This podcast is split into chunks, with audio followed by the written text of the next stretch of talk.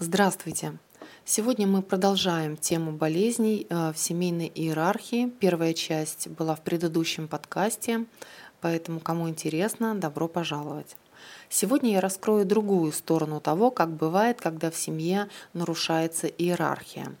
С тем, что происходит, когда супруга занимает место отца, мы с вами уже выяснили – Теперь давайте вспомним, как это часто бывает, когда после рождения ребенка женщина автоматически вымещает своего супруга из своего поля и на его место ставит ребенка.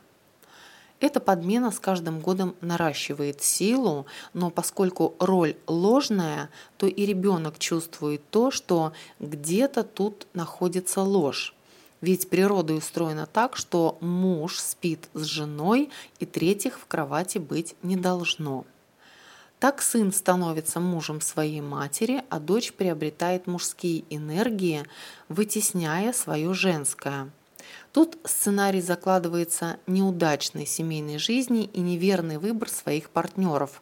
Это тоже психологическое заболевание – у матери начинают развиваться женские болезни по гинекологии, а это значит, что всю пищу, которая готовит больная женщина, будут есть все. Так запускается вирус до тех пор, пока не придет кто-то, кто разрушит этот бардак, именуемый «идеальная семья» в кавычках. Обычно спасателем бывают любовницы, потеря денег, работы и так далее. Задача всего этого – показать женщине «займись собой», а значит «стань женщиной», и муж снова вернется в твое пространство.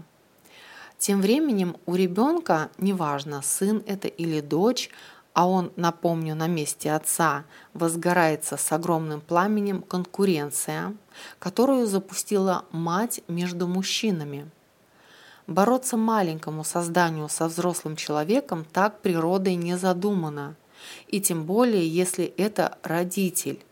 Ребенок начинает приносить домой разного рода вирусы. Сверстники будут конкурировать и проявлять физическую силу. В, соци... в социуме ему все будут наступать на пятки, чтобы он не вырос. Точнее, чтобы матери показать, что она нарушила природную семейную иерархию и наделила ролью мужа своего ребенка.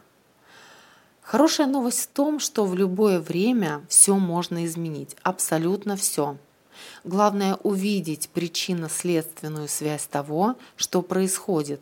Я повторюсь, но болезнь приходит в хаос, беспорядок, где требуется навести чистоту. С вами была Маргарита Булгакова, психолог в сфере психосоматики.